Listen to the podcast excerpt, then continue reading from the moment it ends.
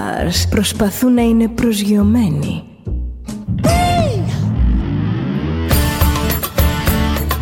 Ένα star είναι συνέχεια στον αέρα. Συνέχεια στον αέρα. Στο Διοδέλτα ζεις μαζί του.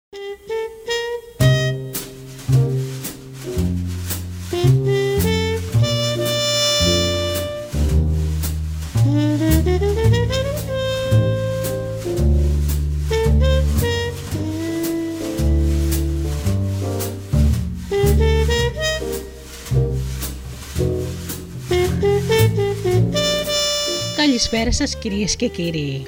Είναι η εκπομπή «Άνθρωποι και ιστορίες» με τη Γεωργία Αγγελή.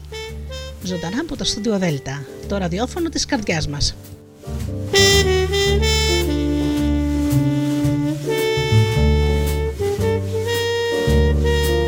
Αγαπημένοι μου φίλοι, λόγω μιας τεχνικής βλάβης που είχε η σαγίδα μας, αναγκαστήκαμε να ξεκινήσουμε μία ώρα αργότερα από το προβλεπόμενο.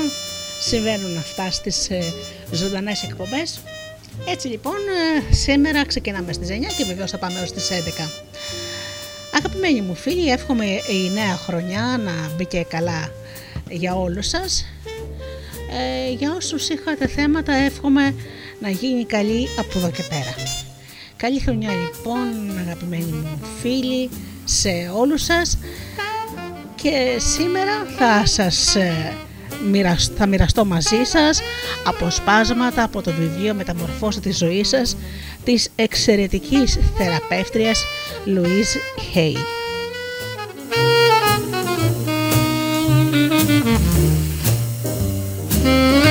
Πρώτα όμως να σας καλησπερίσω τους φίλοι μου, όλους εσάς και να σας ευχαριστήσω εσάς που πληκτρολογείτε www.studiodelta.gr και βρίσκεστε εδώ μαζί μας στη σελίδα του σταθμού.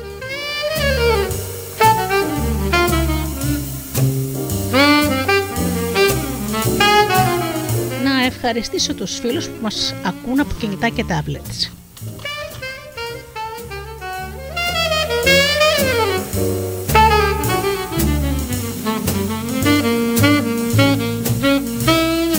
Να καλησπέρισω τους φίλους που μας ακούν από τις μουσικές σελίδες στις οποίες φιλοξενούμαστε όπως είναι το Live24 και το Greek Radios.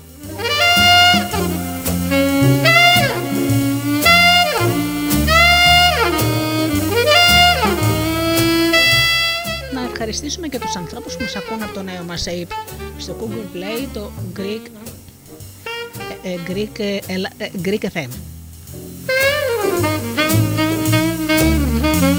Και φυσικά τα χρόνια μου πολλά και την καλησπέρα μου στο Τζίμι, στην Αφροδίτη και στην ώρα.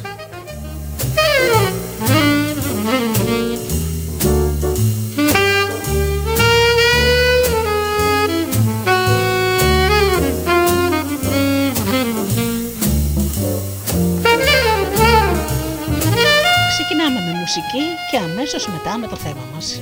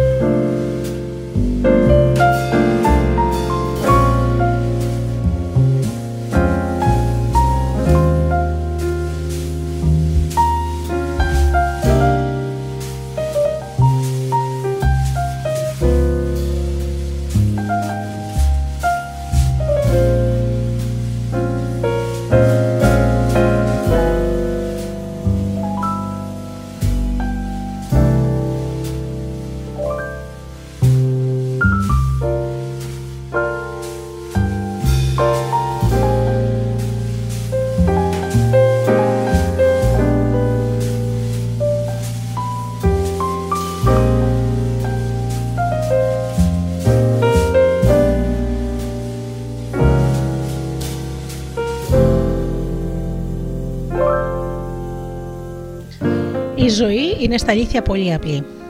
Ό,τι δίνεις, αυτό παίρνεις. Αυτό που πιστεύουμε για τον εαυτό μας γίνεται η πραγματικότητά μας. Πιστεύω πως κάθε άνθρωπος, συμπεριλαμβανομένου και του εαυτού μου, είναι 100% υπεύθυνος για το κάθε τι που του συμβαίνει στη ζωή του, είτε καλό είτε κακό.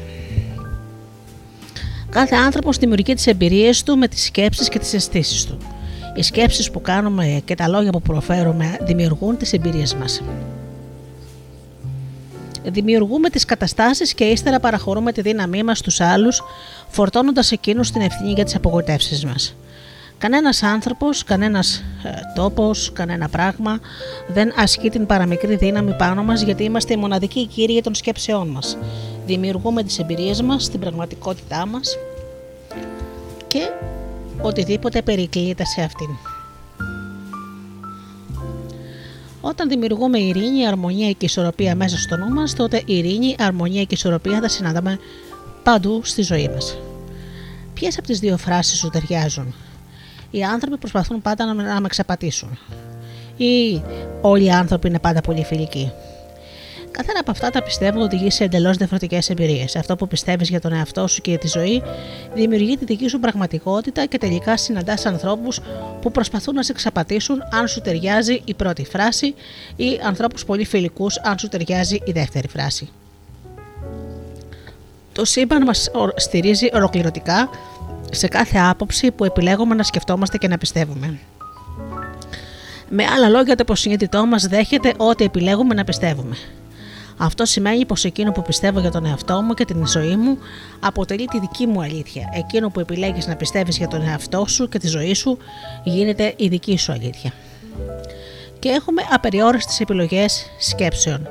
Μόνο όταν το κατανοήσεις αυτό από κατανόημα, η επιλογή της φράσης «Όλοι οι άνθρωποι είναι πάντα πολύ φιλικοί» σε αντίθεση με τη φράση «Όλοι οι άνθρωποι προσπαθούν πάντα να με ξαπατήσουν». Η δύναμη του σύμπαντος δεν μας κρίνει και δεν μας κριτικάρει ποτέ. Απλώς μας δέχεται με τη δική μας αξία και ύστερα αντανακλά τις πεπιθήσεις μας στη ζωή μας και αν θέλεις να πιστεύεις πως η ζωή είναι μοναξιά και πως κανείς δεν σε αγαπά, τότε αυτό, που θα συναντάς πάντα στο, τότε αυτό θα συναντάς πάντα στον κόσμο σου. Αν όμως επιθυμείς να αποδιώξεις αυτή την πεποίθηση και να βεβαιώσεις τον εαυτό σου πως η αγάπη βρίσκεται παντού και εγώ αξίζω να παίρνω και να δίνω αγάπη, τότε να επιμένεις σε αυτή σου τη βεβαιότητα και να την επαναλαμβάνει συχνά ώστε να γίνει η δική σου αλήθεια. Τότε οι καινούργιοι άνθρωποι, γεμάτοι αγάπη, θα μπουν στη ζωή σου, όσοι βρίσκονται ήδη γύρω σου και θα σε αγαπήσουν περισσότερο και εσύ θα δεις τον εαυτό σου να εκφράζεται με μεγαλύτερη αγάπη για τους άλλους. Οι περισσότεροι από εμάς έχουμε ανόητες ιδέες για αυτό που είμαστε, καθώς επίσης και πάρα πολλούς αυστηρούς κανόνες για τον τρόπο με τον οποίο πρέπει να ζούμε τη ζωή μας. Αυτό δεν είναι βέβαια κατηγόρια γιατί ο καθένας μας κάνει ό,τι καλύτερο μπορεί σε κάθε περίπτωση. Αν ξέραμε περισσότερα πράγματα, αν είχαμε περισσότερη επίγνωση και κατανόηση, τότε θα ενεργούσαμε διαφορετικά. Δεν είναι σωστό να κατηγορείς τον εαυτό σου για αυτό που είσαι. Και μόνο το γεγονός ότι αποφάσισες να διαβάσεις αυτό το βιβλίο σημαίνει πως είσαι έτοιμος να πάρεις μια καινούργια θετική αλλαγή στη ζωή σου. Αναγνωρίζεις κάτι από τον εαυτό σου και στα πιο κάτω. Οι άντρες δεν κλαίνουν. Οι γυναίκες δεν μπορούν να διαχειρίζονται χρήματα. Αλήθεια. Πόσο περιοριστικές είναι αυτές οι ιδέες για να τις ενστερνιστεί κάποιος και να χτίσει πάνω σε αυτές ολόκληρη τη ζωή του; Όταν είμαστε πολύ μικροί, μαθαίνουμε πώ θα αισθανόμαστε για τους εαυτούς μας και για τη ζωή από τις αντιδράσεις των ενηλίκων γύρω μας. Αν αυτός είναι ο τρόπος με τον οποίο μαθαίνουμε πώς να σκεφτόμαστε για τον εαυτό μας και για το γύρο κόσμο, αν λοιπόν έχεις ζήσει με αυτούς τους ανθρώπους πολύ δυστυχισμένους ή απογοητευμένους, γεμάτους ενοχές και μίσος, τότε έχεις υιοθετήσει πολλά αρνητικά πράγματα για τον εαυτό σου και τον κόσμο γύρω σου. Λες, Ποτέ δεν κάνω κάτι σωστό. Εγώ φταίω. Όταν θυμώνω, γίνομαι κακός άνθρωπος. Πεπιθήσει σαν και αυτές οδηγούν πάντοτε σε μια ζωή γεμάτη απογοητεύσεις και αποτυχίες. Μεγαλώνοντας, έχουμε την τάση να αναπλάθουμε το συναισθηματικό περιβάλλον της παιδικής μας ηλικίας. Αυτό δεν είναι κάτι καλό ή σωστό, σωστό ή λάθος, είναι ακριβώς αυτό που γνωρίζεις μέσα σου και κάτι πολύ πολύ δικό σου. Επίσης, έχεις την τάση να αναπλάθεις και να προσαρμόζεις τις δικές σου προσωπικές σχέσεις στις σχέσεις που έχεις με τη μητέρα ή τον πατέρα σου ή ακόμα και εκείνες που είχαν οι γονείς, οι γονείς σου μεταξύ τους. Σκέψου πόσο συχνά είχες έναν εραστή ένα προϊστάμενο ακριβώς ίδιο με τη μητέρα ή τον πατέρα σου. Επίσης, εξακολουθείς να συμπεριφέρεσαι στον εαυτό σου με τον ίδιο τρόπο που συμπεριφέρονταν οι γονείς σου σε σένα. Μπορείς, αν προσέξεις, να ακούσεις τον εαυτό σου να λέει ακόμα και τις ίδιες λέξεις που έλεγαν εκείνοι. Με τον ίδιο τρόπο αγαπάς τον εαυτό σου και τον ενθαρρύνεις όπως ακριβώς σε αγαπούσαν και σε ενθάρρυναν όταν ήσουν παιδί. Ποτέ δεν θα κάνεις κάτι σωστό για όλα αυτά εσύ. Πόσες φορές θα έχεις πει αυτά στον εαυτό σου; Είσαι σπουδαίος, σ' αγαπώ. Πόσο συχνά τα λες αυτά στον εαυτό σου; Κι όμως δεν θα κατηγορούσα τους γονείς μας γι' αυτό. Είμαστε όλοι θύματα θυμάτων. Οι γονείς μας δεν μπορούσαν να μας διδάξουν κάτι που δεν το γνώριζαν. Αν οι γονείς σου δεν ήξεραν πώς να αγαπήσουν τον εαυτό τους, τότε φυσικά ήταν αδύνατο να σε διδάξουν πώς να αγαπήσεις και εσύ τον εαυτό σου. Έκαναν όμως ό,τι καλύτερο. Μπορούσαν με εκείνα που διδάχτηκαν όταν ήταν παιδιά, έκαναν ό,τι ήξεραν. Αν θέλεις να καταλάβεις καλύτερα τους γονείς σου, ζήτησέ τους να σου μιλήσουν για την παιδική τους ηλικία. Και αν τους ακούσεις με κατανόηση και συμπόνια, τότε θα μάθεις από πού προήλθαν οι δικοί τους φόβοι και οι αυστηροί κανόνες που υιοθέτησαν. Οι άνθρωποι εκείνοι που σε φόρτωσαν με όλα αυτά τα βιώματα ήταν το ίδιο φοβισμένοι και παραπλανημένοι με εσένα. Πιστεύω ότι εμείς διαλέγουμε τους γονείς μας. Ο καθένας μας αποφασίζει να πάρει σάρκα και ωστά πάνω σε αυτό το πλανήτη σε ένα συγκεκριμένο σημείο μέσα στο χώρο και το χρόνο. Επιλέγουμε το χρόνο του ερχομού μας για να διδαχτούμε το συγκεκριμένο μάθημα που θα μας προωθήσει στο πνευματικό μονοπάτι της εξέλιξής μας. Επιλέγουμε ακόμα και το φύλλο, το χρώμα, τη χώρα και ύστερα ψάχνουμε να βρούμε το ζευγάρι των γονιών που θα καθρεφτίζει τα πρότυπα που κουβαλάμε μέσα μας για να επεξεργαστούμε κατά τη διάρκεια αυτής της ζωής μας. Όταν όμως μεγαλώνουμε, τεντώνουμε κατηγορηματικά το δάχτυλο στους γονείς μας και διαμαρτυρόμαστε, εσείς με οδηγήσατε σε αυτό, στην πραγματικότητα όμως εμείς τους έχουμε επιλέξει γιατί είναι τέλειοι για αυτό που θέλουμε να ξεπεράσουμε. Μαθαίνουμε τα συστήματα των πεπιθήσεών μας από πολύ μικρή και ύστερα περνάμε στη ζωή μας δημιουργώντας εμπειρίες που ταιριάζουν με τις πεπιθήσεις μας. Ρίξε μια ματιά στο παρελθόν σου και παρατήρησε πόσο συχνά έχεις ζήσει τις ίδιες εμπειρίες ξανά και ξανά, επειδή αντανακλούν κάτι που πιστεύεις για τον εαυτό σου. Στα αλήθεια, δεν έχει καμιά σημασία πόσο καιρό έχεις ένα πρόβλημα, ή πόσο μεγάλο ή πόσο πολιτικό μπορεί να είναι για τη ζωή σου. Το, το σημείο της δύναμής σου βρίσκεται πάντα στην παρούσα στιγμή. Όλα τα γεγονότα που έχεις αντιμετωπίσει στη ζωή σου έως αυτή τη στιγμή είναι αποτέλεσμα των σκέψεων και των πεπιθήσεων που είχε στο παρελθόν. Έχουν δημιουργηθεί από τις σκέψεις και τις επιθυμίες που είχες εχθές, την περασμένη εβδομάδα, τον περασμένο μήνα, τον περασμένο χρόνο, 10, 20, 30 και 40 και περισσότερα χρόνια πριν, ανάλογα με την ηλικία σου. Ωστόσο, αυτά ανήκουν στο παρελθόν, έχουν πια περάσει. Εκείνο όμως που έχει πολύ μεγάλη σημασία στην παρούσα στιγμή είναι ότι αυτό που θα επιλέξεις να σκεφτείς, να πιστέψεις και να εφαρμόσεις αυτή τη στιγμή, γιατί αυτές οι σκέψεις και οι επιθυμίες σου θα δημιουργήσουν το μέλλον σου. Το σημείο της δύναμης βρίσκεται σε αυτή τη στιγμή και προετοιμάζει τις εμπειρίες του αύριο, της επόμενης εβδομάδας, το επόμενο μήνα, το επόμενο χρόνο κτλ. κτλ, κτλ. Πρόσεξε τη σκέψη που θα κάνεις αυτή τη στιγμή.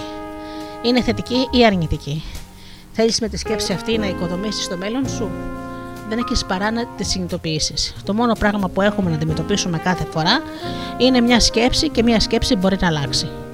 Όποιο και αν είναι το πρόβλημα, η εμπειρία σου είναι απλώς εξωτερικά αποτελέσματα των εσωτερικών σκέψεών σου. Ακόμα και το μίσος που νιώθεις για τον εαυτό σου δεν είναι παρά το αποτέλεσμα μιας σκέψης που αφορά τον εαυτό σου. Κάνε την εξής σκέψη. Είμαι κακός άνθρωπος. Αυτή η σκέψη παράγει ένα συνέστημα και εσύ τρέφεσαι από αυτό.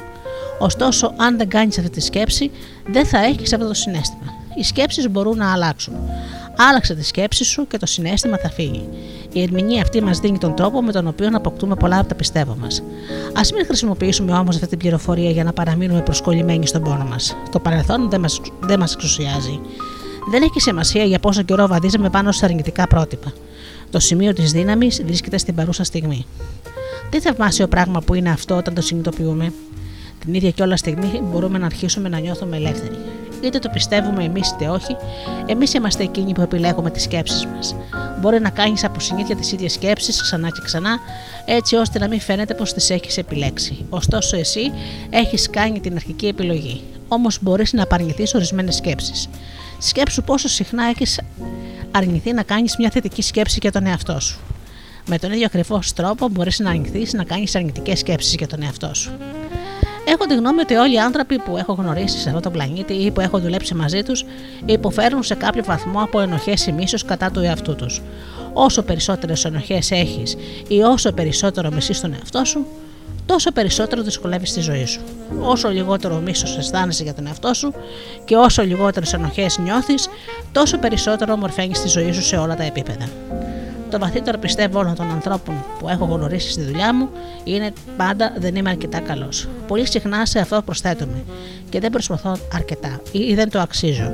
Μήπως όμως όλα αυτά σου θυμίζουν τον εαυτό σου; Μήπως λες συχνά ή υπονοείς ή ακόμα αισθάνεσαι πως δεν είμαι αρκετά καλός; Αλλά για ποιον; Και σύμφωνα με ποια κριτήρια; Αν αυτή η βαθιά πεποίθησή σου είναι δική σου, τότε πώς είναι δυνατόν να έχεις δημιουργήσει μια ζωή γεμάτη αγάπη, χαρά, ευημερία και υγεία; Κατά κάποιο τρόπο, η βασική υποσυγγύρη τη πεποίθησή σου θα υπονομεύει κάθε σου προσπάθεια να επιτύχεις και να ευτυχήσει. Με αυτόν τον τρόπο ποτέ δεν θα τα καταφέρεις, γιατί πάντα κάτι δείχνει να πηγαίνει στραβά όσο θα, πιστε... όσο θα πιστεύεις ότι δεν είσαι αρκετά καλός.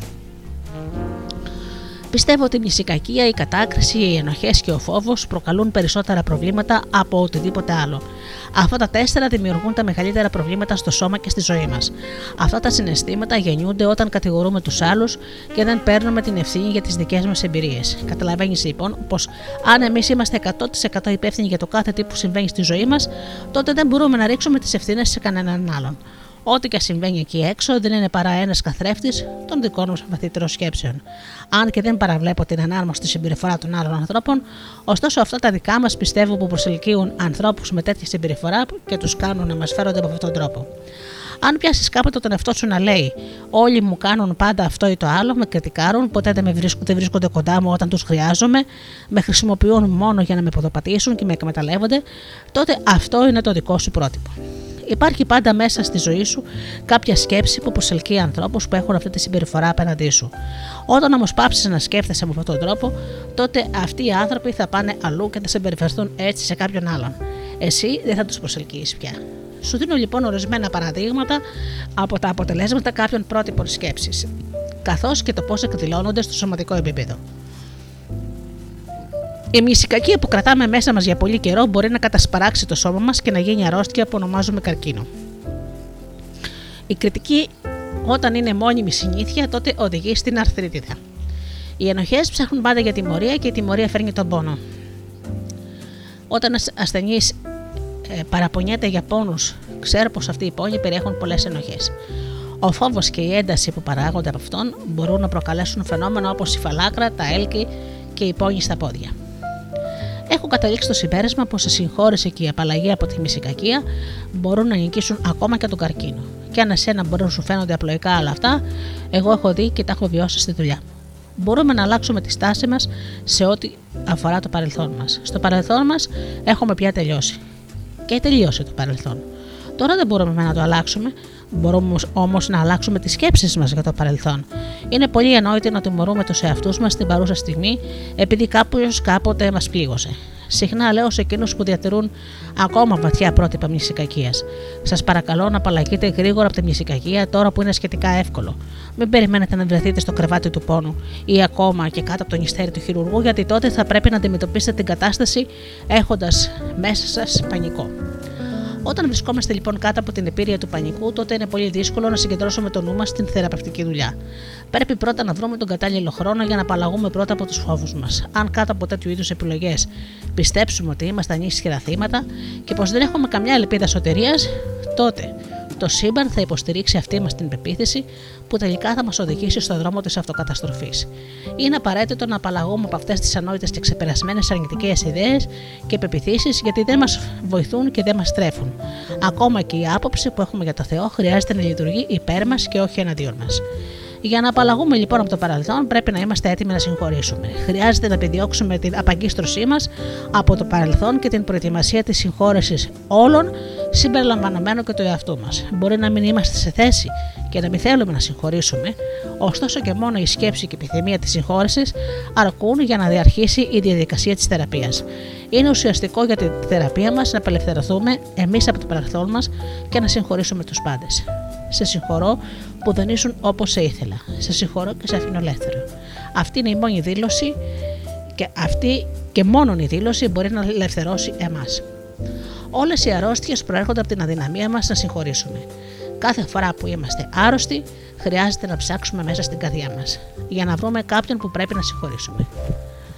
Στο βιβλίο Course in Miracles, τα μαθήματα θαυμάτων, λέγεται ότι όλε οι αρρώστιες προέρχονται από τη δυναμία μας να συγχωρέσουμε. Και ακόμα ότι κάθε φορά που είμαστε άρρωστοι, πρέπει να ψάξουμε γύρω μας για να βρούμε ποιον χρειάζεται να συγχωρήσουμε. Σε αυτή την ιδέα θα πρόσθετα πως το πρόσωπο που δυσκολευόμαστε περισσότερο να συμφωνήσουμε είναι εκείνο που, παραπάνω, που πάνω απ' όλα πρέπει να αφήσουμε ελεύθερο. Η συγχώρεση σημαίνει παρέτηση, απαλλαγή και απελευθέρωση. Και εμείς δεν πρόκειται να συγχωρήσουμε απλώς μια συγκεκριμένη συμπεριφορά, αλλά να επιδιώξουμε ολοκληρωτική αποδέσμευση. Δεν χρειάζεται να γνωρίζουμε πώς να συγχωρούμε. Το μόνο που χρειάζεται να προσπαθήσουμε να είναι να είμαστε πρόθυμοι να συγχωρήσουμε το σύμπαν που θα φροντίσει για τον τρόπο. Καταλαβαίνουμε το δικό μας πόνο πολύ καλά. Είναι όμως πολύ δύσκολο για τους περισσότερους από εμάς να καταλάβουμε ότι εκείνοι, όποιοι και αν είναι αυτοί, που χρειάζεται να συγχωρήσουμε, πονούν επίσης.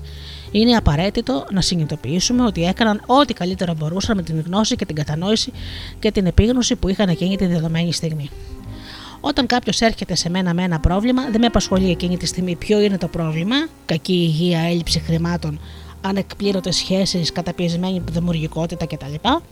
Εργάζομαι αποκλειστικά και μόνο πάνω σε ένα πράγμα, την αγάπη που νιώθει για τον εαυτό του.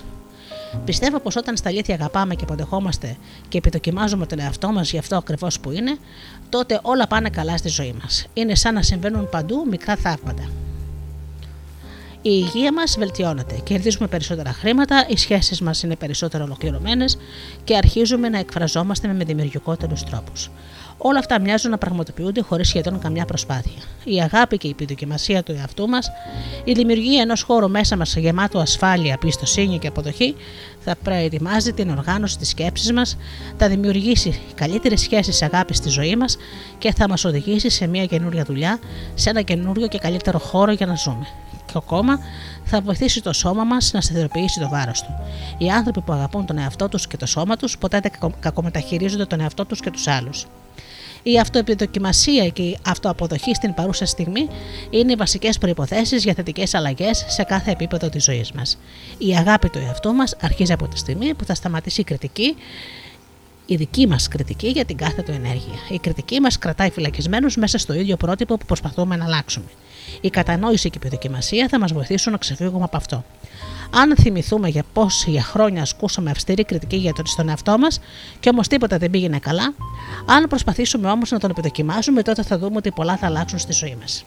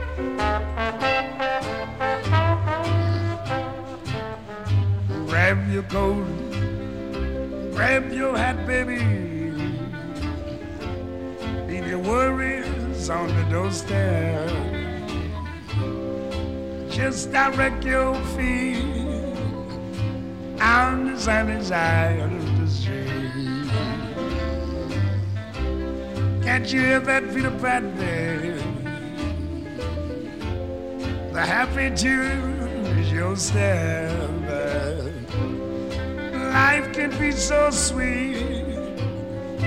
And side of. I used to walk in the shade with those blues on parade. Oh. But I'm not afraid, baby. My rover crossed over, yes. If I never have a cent, I'll be rich as Rockefeller, yes. Gold is at my feet, sunny side of the street. And get your coat, grab your hat, leave your worries. Oh, don't stare. Just direct your sunny side of the street for Buzazian. Can't you hear that bit of pat? Oh, the happy tune is your stars. Life can be so sweet. Oh, on the sunny side of the street. I used to walk in the shed. Yes, with those blues on parade. Now, mama, now I'm not afraid, baby. Oh, but but that's Baba, yes. And if I never ever sin, I'll be rich as Rockefeller, baby. With gold at my feet concern is I see.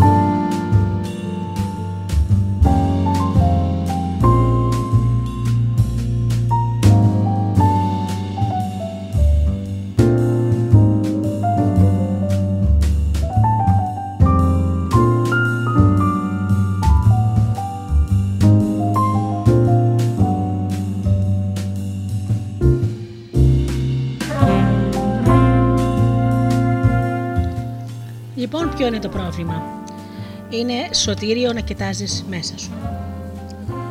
Λέει λοιπόν κάποιος το σώμα μου δεν είναι καλά. Πληγιάζει, ματώνει, πονάει, υδρώνει, παραμορφώνεται, πρίζεται. Κουτσένω και με γερνώ, δεν μπορώ να δω, δεν μπορώ να ακούσω, καταραίω και ό,τι άλλο μπορείς να επινοήσεις. Νομίζω πως τα έχω ακούσει όλα. Οι σχέσεις μου δεν πηγαίνουν καλά. Είναι ασφικτικές, ανύπαρκτες, απαιτητικές, καταπιεστικές, τους λείπει στοργή. Οι άλλοι συνεχώς με κατακρίνουν, ποτέ δεν με αφήνουν στην ησυχία μου, τα βάζουν συνέχεια μαζί μου. Ποτέ δεν θέλω να ασχοληθούν μαζί μου, με υποσκελίζουν, ποτέ δεν προσέχουν τα λόγια μου και ό,τι άλλο μπορείς ακόμα να φανταστείς. Λοιπόν, τα έχω ακούσει όλα αυτά. Λένε τα οικονομικά μου δεν πάνε καλά. Τα χρήματα που έχω είναι ελάχιστα και ποτέ αρκετά. Ξοδεύονται ευκολότερα από όσα κερδίζονται, γλιστρούν μέσα από τα χέρια μου και δεν καλύπτουν τις ανάγκες μου. Και ό,τι άλλο μπορείς να προσθέσεις. Φυσικά και τα έχω ακούσει όλα αυτά. Η ζωή μου δεν πάει καλά. Ποτέ δεν μπορώ να κάνω αυτό που θέλω. Δεν μπορώ να ευχαριστήσω κανέναν. Δεν ξέρω τι πρέπει να κάνω. Ποτέ δεν έχω το χρόνο για τον εαυτό μου. Δεν προλαβαίνω να ικανοποιήσω τις ανάγκες και τις επιθυμίες μου. Κάνω μόνο ό,τι ευχαριστεί τους άλλους. Είμαι ένα τίποτα. Κανένας δεν νοιάζεται για αυτό που κάνω. Δεν μπορώ να κάνω τίποτα σωστό. Το μόνο που καταρθώνω είναι να αναβάλω συνέχεια ό,τι αποφασίσω να κάνω. Τίποτα δεν μου πάει καλά. Και ό,τι άλλο θα μπορούσε να περάσει από το μυαλό μου. Και όλα αυτά τα έχω ακούσει και ακόμα περισσότερα. Όποτε ρωτώ ένα καινούργιο ασθενή μου για το τι συμβαίνει στη ζωή του, συνήθως παίρνω μία ή περισσότερες από αυτές τις απαντήσεις. Νομίζω ότι γνωρίζει ποιο είναι το πρόβλημα, αλλά εγώ ξέρω πως όλα αυτά τα παράπονα δεν είναι παρά τα εξωτερικά συμπτώματα των βαθύτερων προτύπων της σκέψης του. Κάτω λοιπόν από αυτά τα βαθιά πρότυπα υπάρχει ένα άλλο ακόμα βαθύτερο και πολύ σημαντικό πρότυπο που αποτελεί την αφετηρία όλων αυτών των εξωτερικών συμπτωμάτων. Κάνω στους ασθενείς μου τις ορισμένες βασικές ερωτήσεις και σημειώνω τις απαντήσεις μου. Τις απαντήσεις τους. Τι συμβαίνει στη ζωή σου, πώς είναι η υγεία σου, τι δουλειά κάνεις, σου αρέσει η δουλειά σου, πώς είναι τα οικονομικά σου, πώς είναι η ερωτική σου ζωή, πώς έληξε η τελευταία σου σχέση, αλλά και η προηγούμενη σου σχέση πώς έληξε. Μίλησέ μου με λίγα λόγια για την παιδική σου ηλικία. Παρατηρώ τη στάση του σώματός τους και τις κινήσεις του προσώπου τους, αλλά κυρίως ακούω προσεκτικά τα λόγια τους. Οι σκέψεις και οι λέξεις δημιουργούν τις μελλοντικές μας εμπειρίες. Καθώς τους ακούω να μιλούν, καταλαβαίνω αμέσως γιατί έχουν όλα αυτά τα συγκεκριμένα προβλήματα. Οι λέξεις που προσφέρουν είναι δεικτικά των βαθύτερων σκέψεών τους. Ορισμένες φορές οι λέξεις που χρησιμοποιούν δεν ταιριάζουν με τις εμπειρίες που περιγράφουν. Τότε διαπιστώνω πως είτε δεν έχουν αντιληφθεί τι τους συμβαίνει, είτε μου λένε ψέματα. Σημαντικά σημεία κίνηση και τα δυο που μου προσφέρουν μια βάση για να ξεκινήσω. Άσκηση. Με την λέξη οφείλω. Το μόνο πράγμα που ζητάω στους ασθενείς μου είναι να τους δώσω ένα φύλλο χαρτί και ένα μολύβι και να τους ζητήσω να γράψουν στο πάνω μέρος της σελίδας οφείλω. Του ζητώ λοιπόν, λοιπόν, να, λοιπόν να κάνουν έναν κατάλογο με 5-6 φράσεις οι οποίες αρχίζουν με αυτή τη λέξη. Ορισμένοι συναντούν δυσκολίες μέχρι να ξεκινήσουν και άλλοι έχουν τόσο να γράψουν που δεν μπορούν να σταματήσουν. Ύστερα του ζητώ να μου διαβάσουν αυτόν τον κατάλογο κάθε φράση χωριστά, ξεκινώντας με τη λέξη οφείλω. Καθώς διαβάζουν τη φράση, τους ρωτώ γιατί. Οι απαντήσεις που παίρνω είναι ενδιαφέρουσες και αποκαλυπτικές όπως. Η μητέρα μου μου είπε πως πρέπει. Γιατί φοβάμαι να μην το κάνω. Γιατί πρέπει να είμαι τέλειος. Γιατί όλοι να το κάνουμε αυτό. Γιατί είμαι πολύ τεμπέλης, πολύ κοντός, πολύ ψηλός, πολύ χοντρός, πολύ αδύνατος, πολύ ανόητος, πολύ άσχημος και γιατί δεν αξίζω τίποτα. Οι απαντήσεις αυτές μου, δίνουν σε ποιες, μου δείχνουν σε ποιες πεπιθήσεις τους έχουν κολλήσει και ποια νομίζουν πως είναι τα όρια τους. Δεν σχολιάζω καθόλου τις απαντήσεις τους. Όταν όμως τελειώσουν τις φράσεις τους που σημειώνουν στον κατάλογο, τους μιλώ για τη λέξη οφείλω, που είναι μια από τις πιο καταστραφικέ της γλώσσας μας. Κάθε φορά που τη χρησιμοποιούμε στην πραγματικότητα εννοούμε τη λέξη λάθος. Είτε κάνουμε λάθος, είτε κάνουμε λάθος, είτε πρόκειται να κάνουμε λάθος.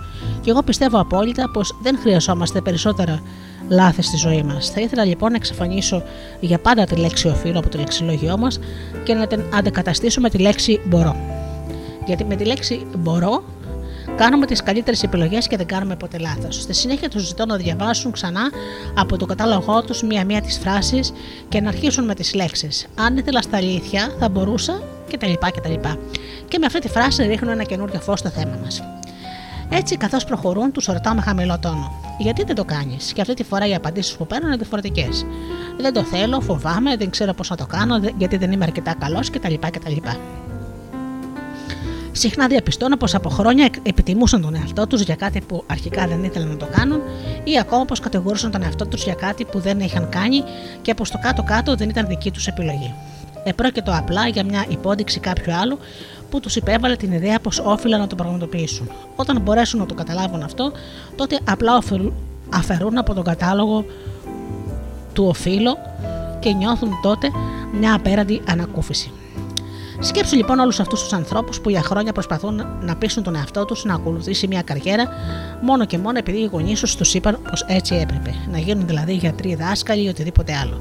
Πόσες φορές δεν ένιωσες κατωτερότητα επειδή σου είπαν πως έπρεπε να είσαι πιο έξυπνος, πιο πλούσιος, πιο δημιουργικός, ή όπως ήταν κάποιος συγγενής σου; Ποιο είναι αυτό το δικό σου κατάλογο το φίλο. Πού μπορείς να το γράψεις, να το διαγράψεις με μια αίσθηση ανακούφιση. Όταν όλα πια έχουν τελειώσει με αυτό το σύντομο κατάλογο, τότε αρχίζουν να βλέπουν τη ζωή με ένα καινούριο διαφορετικό τρόπο. Αντιλαμβάνονται ότι πολλά από εκείνα που πίστευαν ότι όφελαν να κάνουν δεν ήταν παρά πράγματα που οι ίδιοι δεν ήθελαν και πως κάνοντάς τα απλώς προσπαθούσαν να ευχαριστήσουν τους άλλους. Υπάρχουν όμως και περιπτώσεις που δεν τα έκαναν επειδή ένιωθαν φόβο ή αισθάνονταν ότι δεν ήταν αρκετά καλοί. Τότε το πρόβλημα αρχίζει να μετατοπίζεται. Τους είχα βάλει στη διαδικασία της απελευθέρωσης από το συνέστημα είμαι λάθος επειδή δεν ταιριάζω στα πρότυπα του άλλου. Στη συνέχεια τους εξηγώ τη δική μου φιλοσοφία της ζωής. Πιστεύω πως η ζωή είναι στα αλήθεια πολύ απλή. Ό,τι δίνουμε, αυτό παίρνουμε. Και το σύμπαν στηρίζει ολοκληρωτικά κάθε άποψη που επιλέγουμε να σκεφτόμαστε και να πιστεύουμε. Όταν είμαστε μικροί, μαθαίνουμε πώ να αισθανόμαστε για τους εαυτούς μας και την ζωή από τις αντιδράσεις των ενηλίκων γύρω μας. Όποιος όμως και αν είναι αυτές οι πεπιθήσεις που αποκτήσαμε, τις αναπλάθουμε ως εμπειρίες, όταν μεγαλώνουμε, ωστόσο πάντα έχουμε να κάνουμε μόνο με ένα πρότυπο σκέψης και το σημείο της δύναμης βρίσκεται πάντοτε στην παρούσα στιγμή. Γι' αυτό και οι αλλαγές μπορούν να αρχίσουν από αυτή τη στιγμή. Αγάπη λοιπόν για τον εαυτό μας. Στη συνέχεια τους εξηγώ ότι όποιο και αν φαίνεται πως είναι το πρόβλημά τους, στο βάθος υπάρχει μόνο εκείνο και το οποίο επιμένω. Η αγάπη για τον εαυτό μας. Γιατί η αγάπη είναι μια θευματουργή εμπειρία. Η αγάπη για τον εαυτό μας κάνει θαύματα στη ζωή. Δεν μιλάω για λαζονία και έπαρση ή για μεγάλη ιδέα που μπορεί να έχει κανείς για τον εαυτό του, γιατί αυτό δεν είναι αγάπη. Είναι φόβος. Μιλάω για το μεγάλο σεβασμό που πρέπει να και χρειάζεται να νιώθουμε για τον εαυτό μας και την ευγνωμοσύνη που πρέπει να αισθανόμαστε για το θαύμα του μυαλού και του σώματός μας. Για μένα η αγάπη σημαίνει εκτίμηση τόσο απέραντη που κάνει την καρδιά μου να ξεχυλίζει από αυτή. Η αγάπη αυτή μπορεί να απευθύνεται οπουδήποτε. Μπορώ να νιώθω αγάπη για το ίδιο θαύμα της ζωής, για, για τη χαρά που νιώθει κάποιος όταν είναι ζωντανός, για την ομορφιά που βλέπει, για το άλλο κάποιο άλλο πρόσωπο, για τη γνώση, για τη λειτουργία του νου, για το σώμα και τον τρόπο που λειτουργεί, για τα πουλιά, τα ζώα, τα ψάρια, για την βλάστηση σε όλες τις μορφές, για το σύμπαν και τον τρόπο που λειτουργεί. Εσύ τι μπορείς να προσθέσεις αυτό το κατάλογο; Α δούμε ορισμένους τρόπους με τους οποίους δείχνουμε ότι δεν αγαπάμε τον εαυτό μας. Τον, τον μαλώνουμε συχνά και τον κριτικάρουμε διάκοπα. Φθύρουμε το σώμα μας με κατάλληλες τροφέ, είναι πνευματόδη ποτά και τοξικές ουσίες. Επιμένουμε να πιστεύουμε πως δεν είμαστε άξιοι να μας αγαπήσουν. Φοβόμαστε να ζητήσουμε το σωστό αντίτιμο και τις υπηρεσίες που προσφέρουμε. Δημιουργούμε αρρώστιες και πόνους στο σώμα μας. Αναβάλουμε διαρκώς την πραγματοποίηση εκείνων που μπορούν να μας κάνουν καλό. Ζούμε μέσα στο χάος και την αταξία. Δημιουργούμε χρέη και υποχρεώσεις. Επιλέγουμε εραστές και συνεργάτες που μας μειώνουν και μας επιβεβάζουν. Ποιο, ποιοι από αυτούς είναι οι δικοί σου τρόποι; Αν αργιόμαστε το καλό μας με οποιοδήποτε τρόπο, αυτό δείχνει πως δεν αγαπάμε τον εαυτό μας. Θυμάμαι λοιπόν μια ασθενή μου η οποία φορούσε γυαλιά. Μια μέρα κατάφερε να απαλλαγεί από κάποιο παλιό φόβο της παιδικής της ηλικίας και την επόμενη ξύπνησε και ένιωσε πως οι φακοί επαφή την ενοχλούσαν πάρα πολύ και το έβγαλε. Κοίταξε γύρω της και ανακάλυψε πως η όρασή της ήταν πεντακάθαρη. Κι όμως πέρασε όλη τη τη μέρα επαναλαμβάνοντας: Δεν το πιστεύω, δεν το πιστεύω. Και την επόμενη λοιπόν άρχισε πάλι να φοράει τους φακούς επαφής. Το επισυνείδητό, της δεν έχει, το επισυνείδητό μας δεν έχει αίσθηση χιούμορ. Η γυναίκα εκείνη δεν μπορούσε να πιστέψει πως είχε καταφέρει να διορθώσει απόλυτα την όρασή της. Αυτό μας δείχνει λοιπόν ξεκάθαρα ότι η έλλειψη εμπιστοσύνης στην αξία μας είναι μια άλλη έκφραση στέρησης αγάπης προς τον εαυτό μας. Ο Τόμ είναι ένας πολύ καλός καλλιτέχνης και είχε ορισμένους πλούσιους πελάτες που τους ζητούσαν να διακοσμήσει τους τοίχου του σπιτιού τους. Κι όμως παρόλα αυτά, είχε τόση ζήτηση, αντιμετώπισε πάντοτε δυσκολίες για την πληρωμή των λογαριασμών του. Γιατί η τιμή που προσδιορίσε για την εργασία του δεν ήταν ποτέ ικανή να καλύψει το χρόνο που απαιτούσε η ολοκλήρωση του έργου του. Ο οποιοδήποτε προσφέρει υπηρεσίες ή παράγει ένα μοναδικό στο είδος του έργο ή προϊόν μπορεί να καθορίσει ό,τι αμοιβή θέλει. Στου πλούσιους αρέσει να πληρώνουν πολλά για, για ό,τι καλό αποκτούν. Αυτό δίνει μεγάλη σημασία και αξία στο, εμπορε... στο, στο απόκτημά τους. Α δούμε λοιπόν μερικά παραδείγματα ακόμα. Ο συνεταιρός είναι κουρασμένος και γκρινιάζει, και εσύ να ρωτιέσαι τι λάθος έχεις κάνει για να βρίσκεσαι σε τέτοια κατάσταση. Κάποιος προτείνει να βγείτε έξω μία ή δύο φορές και μετά δεν ξανατελεφωνεί. Εσύ σκέφτεσαι πως το λάθος είναι δικό σου. Ο γάμος σου διαλύεται και εσύ είσαι σίγουρος πως μόνος σου τον οδήγησες στην αποτυχία. Φοβάσαι, φοβάσαι να ζητήσεις αύξηση. Το σώμα σου δεν μοιάζει με τα μοντέλα των προεδρικών και νιώθεις κατωτερότητα γι' αυτό. Δεν κάνεις πώληση ή δεν παίρνεις ρόλο που σου προτείνουν γιατί είσαι σίγουρος πως δεν είσαι αρκετά καλός για να αναλάβεις. Πολλοί φοβούνται να δημιουργήσουν οικειότητα. Δεν επιτρέπουν σε κανένα να τους πλησιάσει πολύ και έτσι καταλήγουν πάντοτε στον απρόσωπο, στον απρόσωπο έρωτα. Άλλοι δεν μπορούν να πάρουν τις απαιτούμενες αποφάσεις γιατί είναι σίγουροι πως θα είναι λαθεμένες. Εσύ πώς εκφράζεις την έλλειψη εμπιστοσύνης στην αξία σου; Πάμε να δούμε την τελειότητα του βρέφους. Πόσο τέλειος ήσουν όταν ήσουν μωράκι. Τα μικρά, τα μωρά δεν χρειάζονται να κάνουν τίποτα για να γίνουν τέλεια επειδή είναι ήδη τέλεια και φέρονται να, να το γνωρίζουν. Ξέρουν πώ είναι το κέντρο του σύμπαντος. Δεν δηλιάζουν να ζητήσουν αυτό που θέλουν.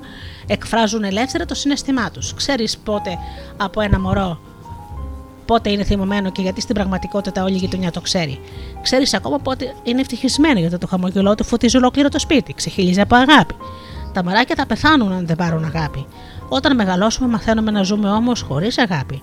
Όμως όταν είμαστε μωρά, δεν το αντέχουμε. Επίσης, τα μωρά αγαπούν κάθε σημείο του σώματός τους, ακόμα και τα περιτώματά τους και έχουν απίστευτο θάρρος. Ήσουν κι εσύ έτσι. Όλοι είμαστε έτσι. Ίσως Ύστερα όμως αρχίσαμε να ακούμε τους ενήλικους γύρω μας, εκείνους που είχαν συνηθίσει το φόβο και αρχίσαμε να αρνιόμαστε την μεγαλοπρέπειά μας. Ποτέ δεν πιστεύω κάποιον ασθενή μου όταν προσπαθεί να με πείσει πόσο τομερός και δίστροπο είναι. Στόχος μου είναι να τον οδηγώ πίσω στην εποχή που ήξερε να αγαπά αληθινά τον εαυτό του.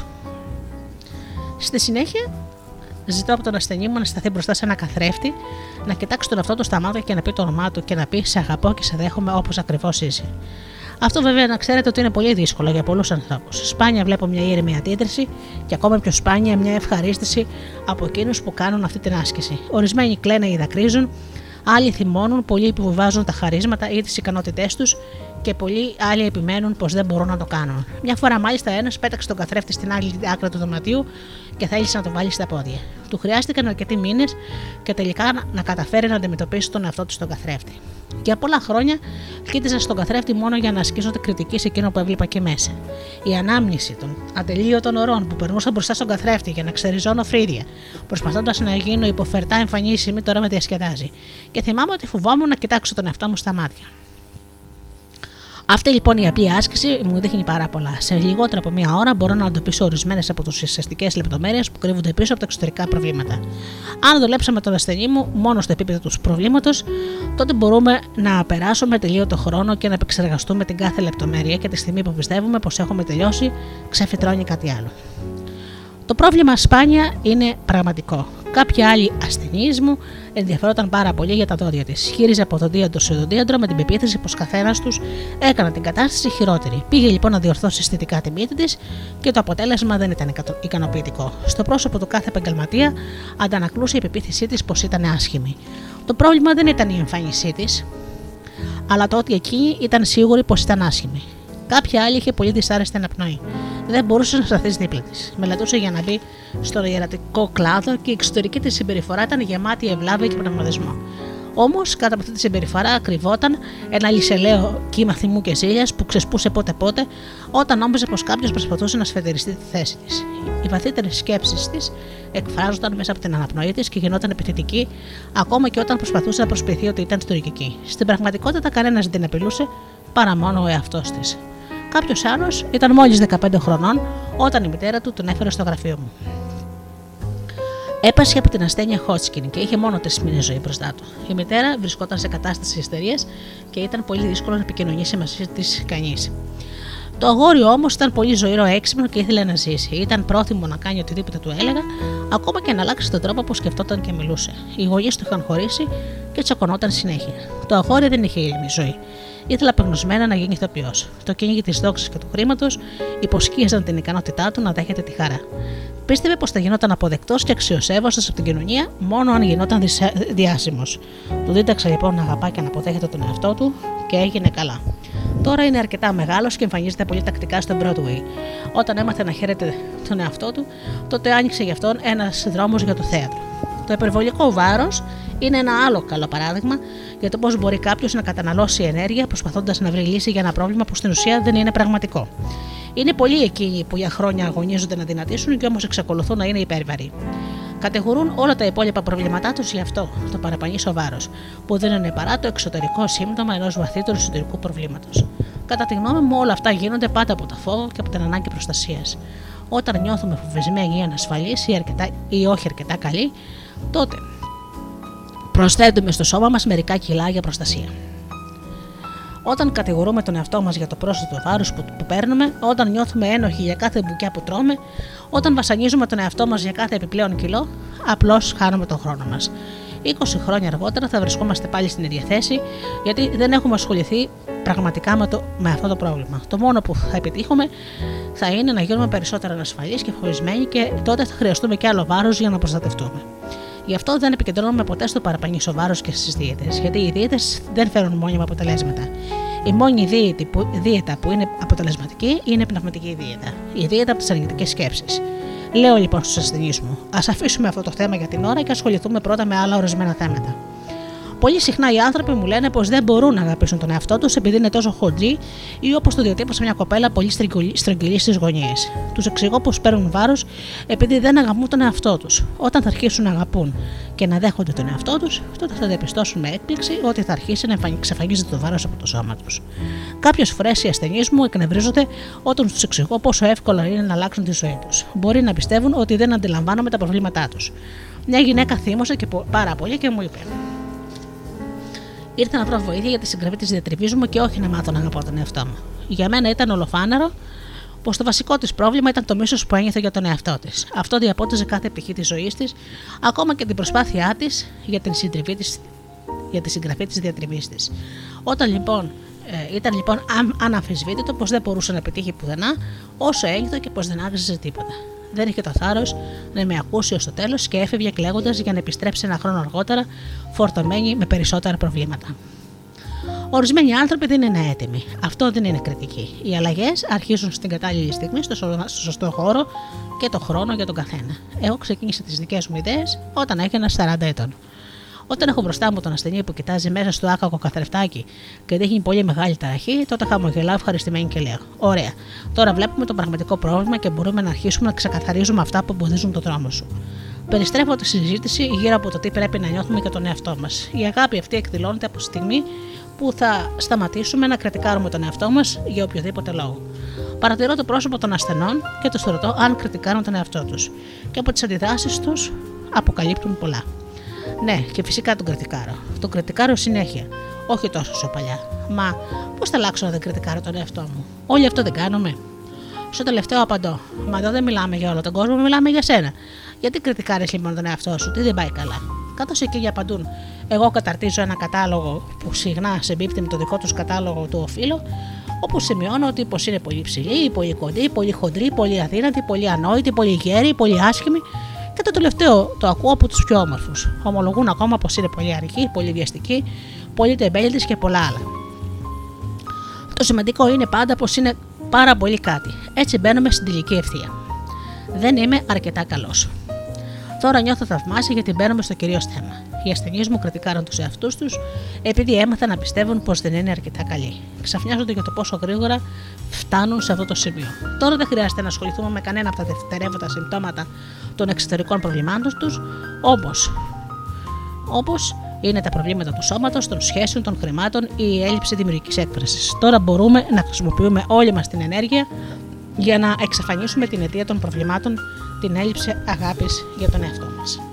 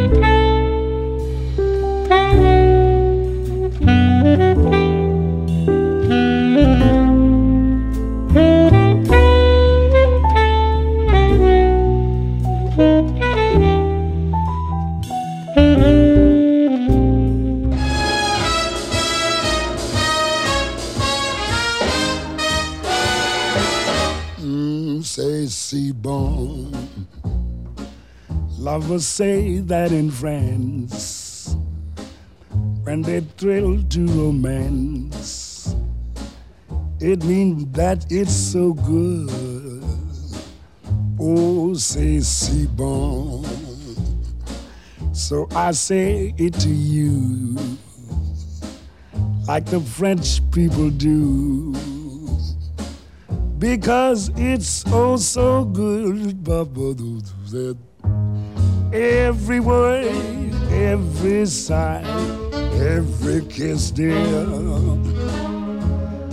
leads to only one thought, and it's this, dear. Mm, it's so good.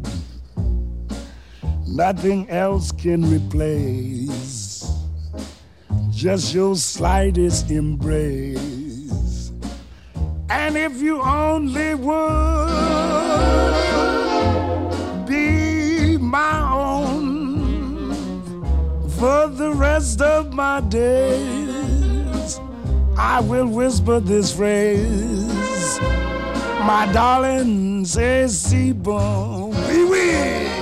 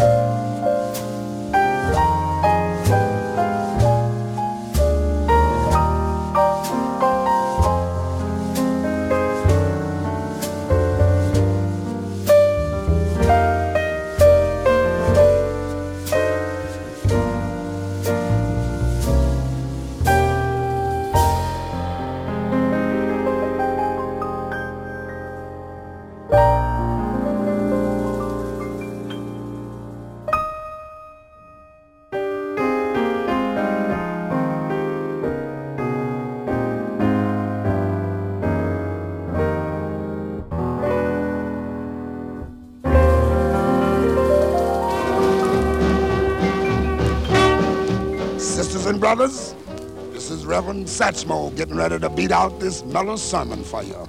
My text this evening is when the saints go marching in. Here come Brother Hickenbottom down the aisle with his trombone. Blow it, boy.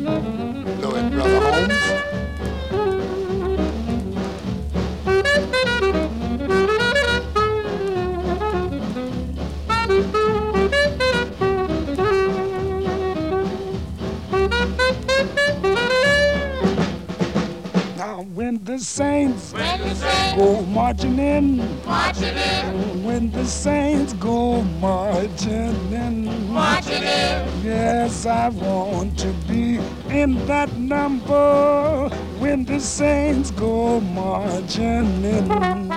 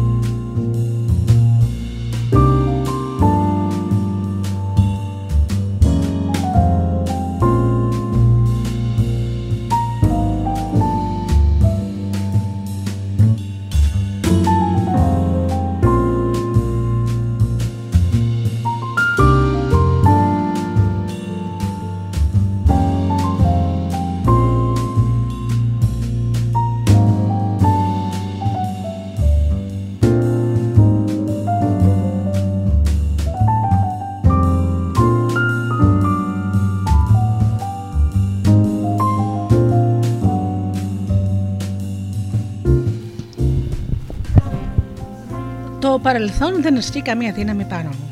Εντάξει λοιπόν, ξεκαθαρίσαμε πολλά πράγματα και ξεδιαλύναμε εκείνο που νομίζαμε πως ήταν το πρόβλημα. Τώρα φτάσαμε σε αυτό που πιστεύω εγώ ότι είναι το πραγματικό πρόβλημα. Έχουμε την πεποίθηση πως δεν είμαστε αρκετά καλοί και δεν αγαπάμε τον εαυτό μας. Όπως όμως εγώ βλέπω τη ζωή, αν υπάρχει πρόβλημα τότε θα πρέπει αυτό να είναι πραγματικό. Γι' αυτό αν ψάξουμε να βρούμε από πού προήλθε αυτή η πεποίθηση που δημιουργεί αυτά τα προβλήματα,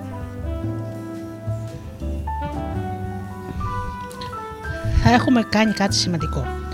Πώς το μωράκι που γνώριζε την τελειότητα του εαυτού του και της ζωής έγινε ένας άνθρωπος που έχει προβλήματα και που πιστεύει πως στον έναν ή στον άλλον βαθμό δεν αξίζει τίποτα και αγγίζει τον αγαπά. Οι, ά- οι άνθρωποι όμως που αγαπούν είτε τον εαυτό τους μπορούν να τον αγαπήσουν ακόμα περισσότερο. Παρατήρησε ένα τριαντάφυλλο από τη στιγμή που είναι μικροσκοπικό μπουμπούκι. Σιγά σιγά ανοίγει με όλη τη μεγαλοπρέπεια και ω τη στιγμή που πέφτει και το τελευταίο του πέταλο είναι πάντοτε όμορφο, πάντοτε τέλειο και αλλάζει συνεχώς.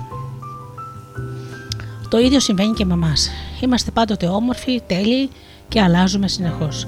Κάνουμε ό,τι καλύτερο μπορούμε για- με κατανόηση και επίγνωση και τις γνώσεις που διαθέτουμε. Και καθώς μεγαλώνουμε, αυξάνουμε την κατανόηση, την επίγνωση και τις γνώσεις μας, κάνοντας τη ζωή μας διαφορετική. Πνευματική καθαριότητα. Νομίζω, νομίζω λοιπόν τώρα πως ήρθε η στιγμή να εξετάσουμε λίγο ακόμα το παρελθόν μας καθώς και ορισμένες από τις πεπιθήσεις που μας κατεύθυναν μέχρι τώρα. Πολλοί άνθρωποι βρίσκουν το μέρος αυτό της διαδικασίας πολύ οδυνηρό, αλλά δεν είναι απαραίτητο να είναι έτσι. Χρειάζεται πρώτα απ' όλα να παρατηρήσουμε τι είναι αυτό που θέλουμε να ξεκαθαρίσουμε. Όταν θέλεις να καθαρίσεις καλά ένα δωμάτιο, σηκώνεις και παρατηρείς τα αντικείμενα ένα-ένα. Κάποια από αυτά βλέπεις με αγάπη, τα καθαρίζεις, τα ξεσκονίζεις και τα γυαλίζεις και τους δίνεις μια καινούργια ομορφιά. Άλλα πάλι βλέπεις πως χρειάζονται ανανέωση ή επισκευή και σκέφτεσαι πως ήρθε η ώρα να το κάνεις. Πολλά πράγματα όμως δεν πρόκειται πια να τα χρησιμοποιήσεις, γι' αυτό αποφασίζεις να τα αποχωριστεί. Παλιά περιοδικά, εφημερίδες, βρώμικα χάρτινα πιάτα, τα πετάς στο σκουπιδονικέ πολύγυρμα. Δεν χρειάζεται αγανακτήσεις, να αγανακτήσει και να καθαρίσεις ένα δωμάτιο. Το ίδιο συμβαίνει όταν επιχειρήσει να καθαρίσεις το χώρο του μυαλού σου. Δεν υπάρχει λόγος να θυμώνεις επειδή ορισμένα από τα πιστεύω σου ήρθε η στιγμή να τα αποχωριστείς. Άφησε τα να φύγουν εύκολα όπως τα πετούσες στα αποκτηλήμενα του φαγητού σου στο σκουπιδοδυνικέ σου. Υπάρχει περίπτωση να ψάχνεις τα χθεσινά σκουπίδια για να ετοιμάσεις το σημερινό φαγητό. Μήπως ψάχνεις τα παλιά σκουπίδια του νου σου για να δημιουργήσεις τις εμπειρίες του αύριο. Αν μια σκέψη ή πεποίθηση δεν σε εξυπηρετεί πια, άστε να φύγει. Δεν υπάρχει νόμος που να λέει πως επειδή κάποτε πίστεψες σε κάτι, είσαι υποχρεωμένος να το πιστεύεις για πάντα. Γι' αυτό σε επισημαίνουμε ορισμένα από αυτά τα περιοριστικά πιστεύω και ας εξετάσουμε από πού προέρχονται. Περιοριστική πεποίθηση. Δεν είμαι αρκετά καλός. Προέλευση. Ένας πατέρας που έλεγε στο γιο του πως είναι ανόητος. Έλεγε λοιπόν ο γιος ότι ήθελε να πετύχει στη ζωή του για να είναι ο πατέρας του περήφανος γι' αυτόν. Όταν όμως φορτωμένος με ενοχές που τον έκαναν να νιώθει μια σικαχία ή αποτυχία, η μία υποτυχία δεν διχόταν την άλλη. Κι όμως ο πατέρας συνέχισε να χρηματοδοτεί επιχειρήσεις για αυτόν που όμως χρεοκοπούσαν μια μετά την άλλη. Έκανα τον πατέρα του να πληρώνει και να πληρώνει και να πληρώνει. Και φυσικά ο μεγάλος χαμένος ήταν ο ίδιος. Περιοριστική πεποίθηση, ε, έλλειψη αγάπης για τον εαυτό της. Η προέλευση μπορεί να κερδίζει την επιδοκιμασία του πατέρα της.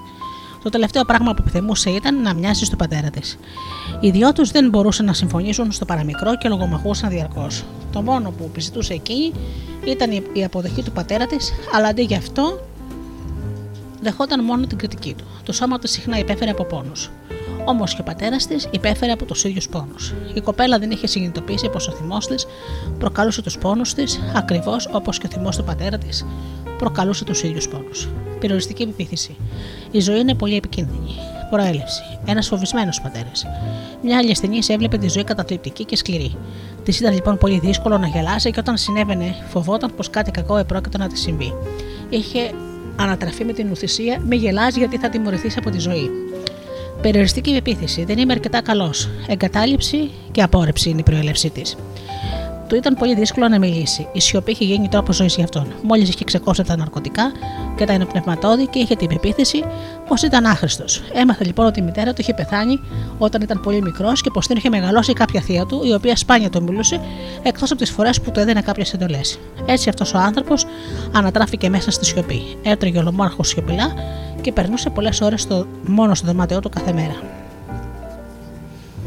Είχε έναν εραστή που και εκείνος δεν μιλούσε πολύ και οι δυο τους περνούσαν το μεγαλύτερο μέρος της ζωής τους μόνοι μέσα στη σιωπή. Ο εραστής όμως κάποια στιγμή πέθανε και εκείνος βρέθηκε ξανά ολομόναχο. Α πάμε σε μια άσκηση, τα αρνητικά μηνύματα.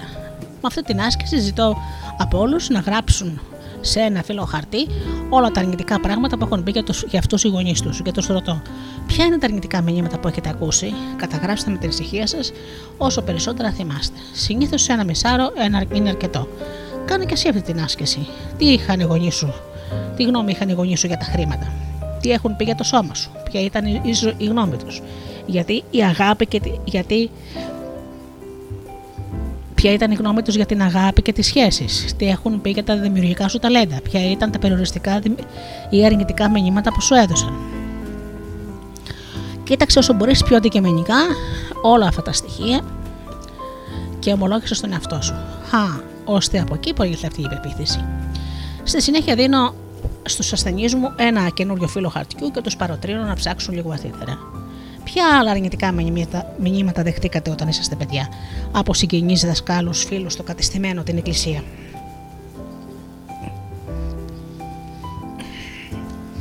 Κάντο κι εσύ, γράψτε τα όλα, μην βιαστείς. Προσπάθησε με την ησυχία σου να εξωτερικεύσεις και τα συναισθήματα που τραυμάτισαν την παιδική σου ζωή.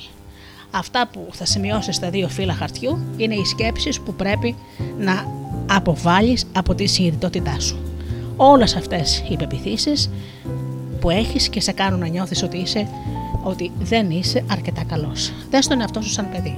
Αν βάλουμε ένα τρίχρονο παιδί σε ένα δωμάτιο, αρχίζουμε να του, να του φωνάζουμε και να του λέμε πόσο ανόητο είναι και πως ποτέ δεν θα μπορέσει να κάνει κάτι σωστά, πως θα πρέπει να κάνει αυτό ή να κάνει το άλλο, ή αρχίσουμε να τον δέρνουμε, θυμίζοντάς του πόσες ταξίες έχει κάνει, τότε θα διαπλάσουμε ένα φοβισμένο παιδί που θα κάθεται υπάκο σε μια γωνιά ή ένα παιδί που θα κλαίει συνέχεια.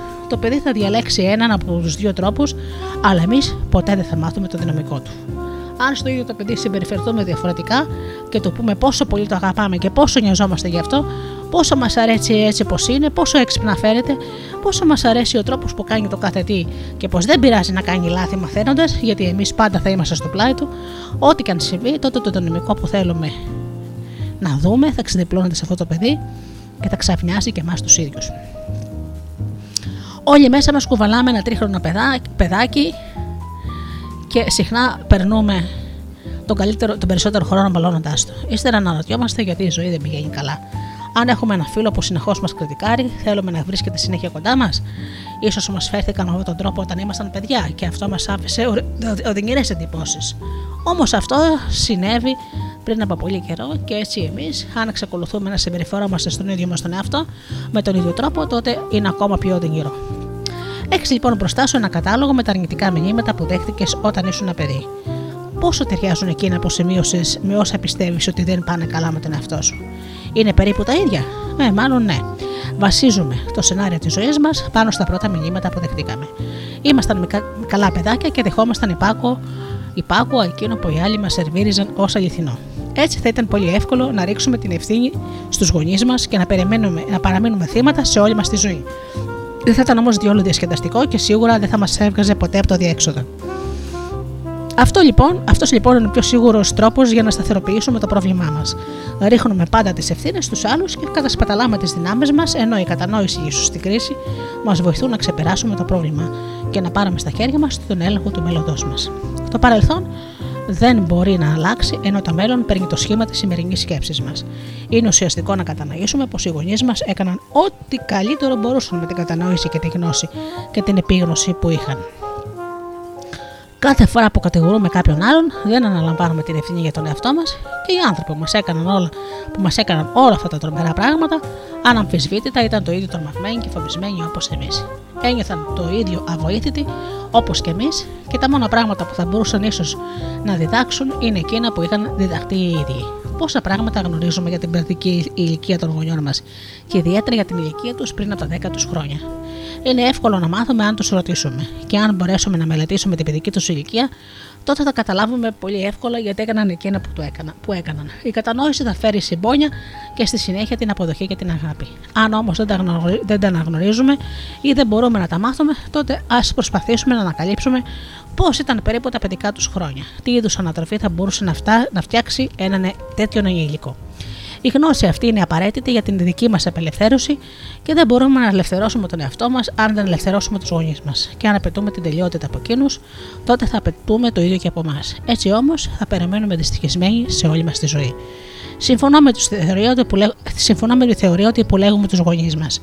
Τα μαθήματα που παίρνουμε δείχνουν να ταιριάζουν απόλυτα με τις αδυναμίες τους. Πιστεύω πως όλοι διανύουμε ένα τελείωτο ταξίδι μέσα στην αιωνιότητα. Ερχόμαστε σε αυτόν τον πλανήτη για να δεχτούμε ορισμένα πράγματα και συγκεκριμένα μαθήματα που είναι απαραίτητα για την πνευματική μας ανάπτυξη. Επιλέγουμε το φύλλο, το χρώμα και ύστερα ψάχνουμε το τέλειο ζευγάρι των γονιών που θα καθρεφτίσει τα σχέδιά μας.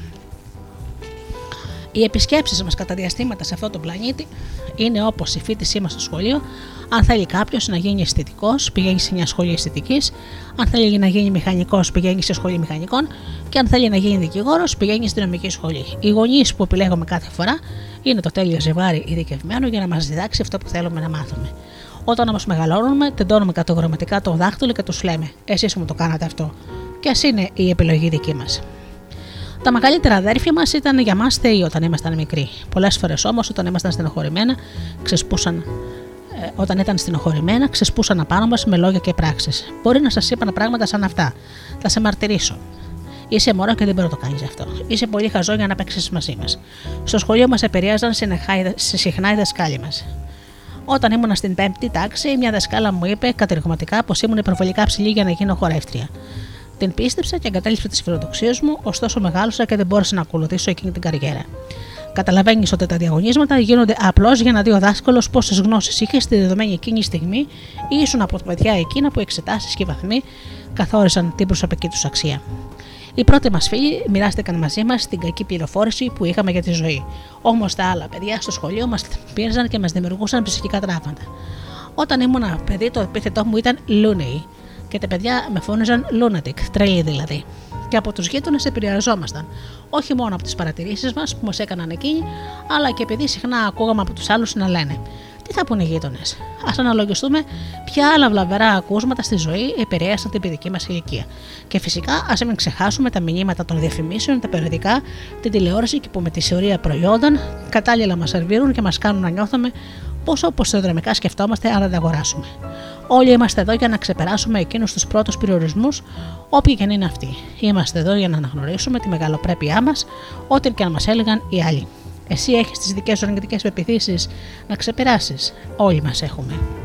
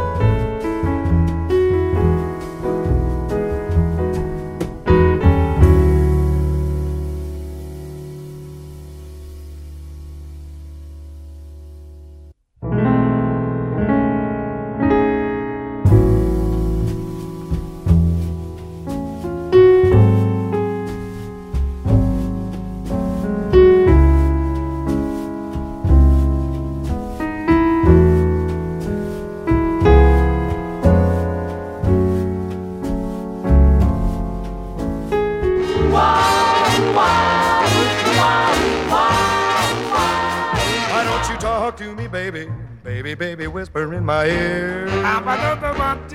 Why don't you talk to me, baby? Baby, baby, whisper in my ear. Oh, come a little closer and please don't have no fear. Oh, don't you know I love you so? Oh, don't you know I love you so? When you hear me holler, whoa,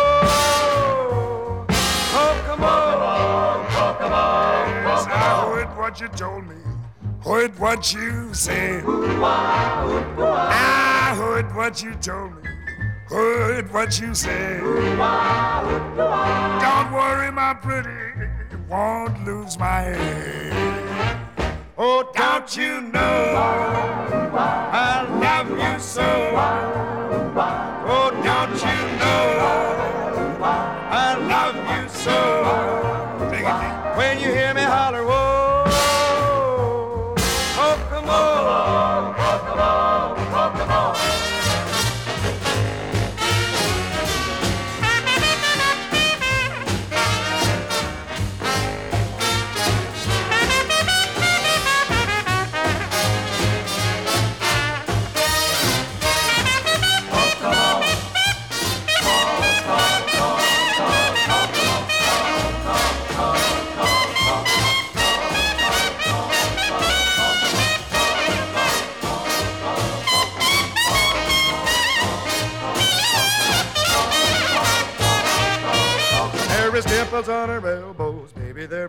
dimples on her knees. There's dimples on her elbows, dimples on her knees. Oh, well, she thrills me and she thrills me, even just a little squeeze. Yeah, man. Oh, don't you know Oh, don't you know I love you so? you mean such more? No, no, such more. no, no such more. But Kokomo, Tell me more. can't you hear me holler? Whoa, Come on.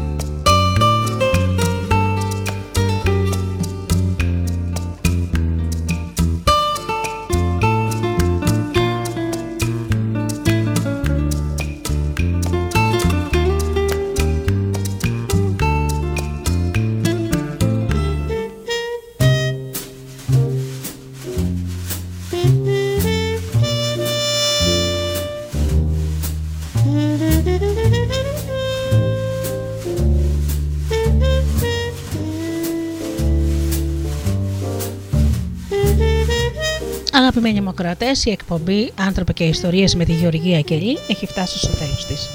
Σας ευχαριστώ θερμά για αυτές τις δύο ώρες που ήμασταν εδώ μαζί στο στούντιο Δέλτα. Ανανεώνω το ραντεβού μας για την επόμενη Παρασκευή στις 8 όπως πάντα.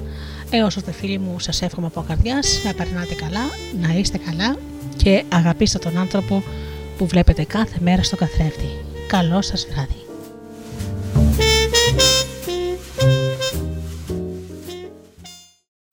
Αν το αφεντικό δεν σ' αφήνει να ακούς ράδιο στη δουλειά, απόλυσέ το. Studiodelta.gr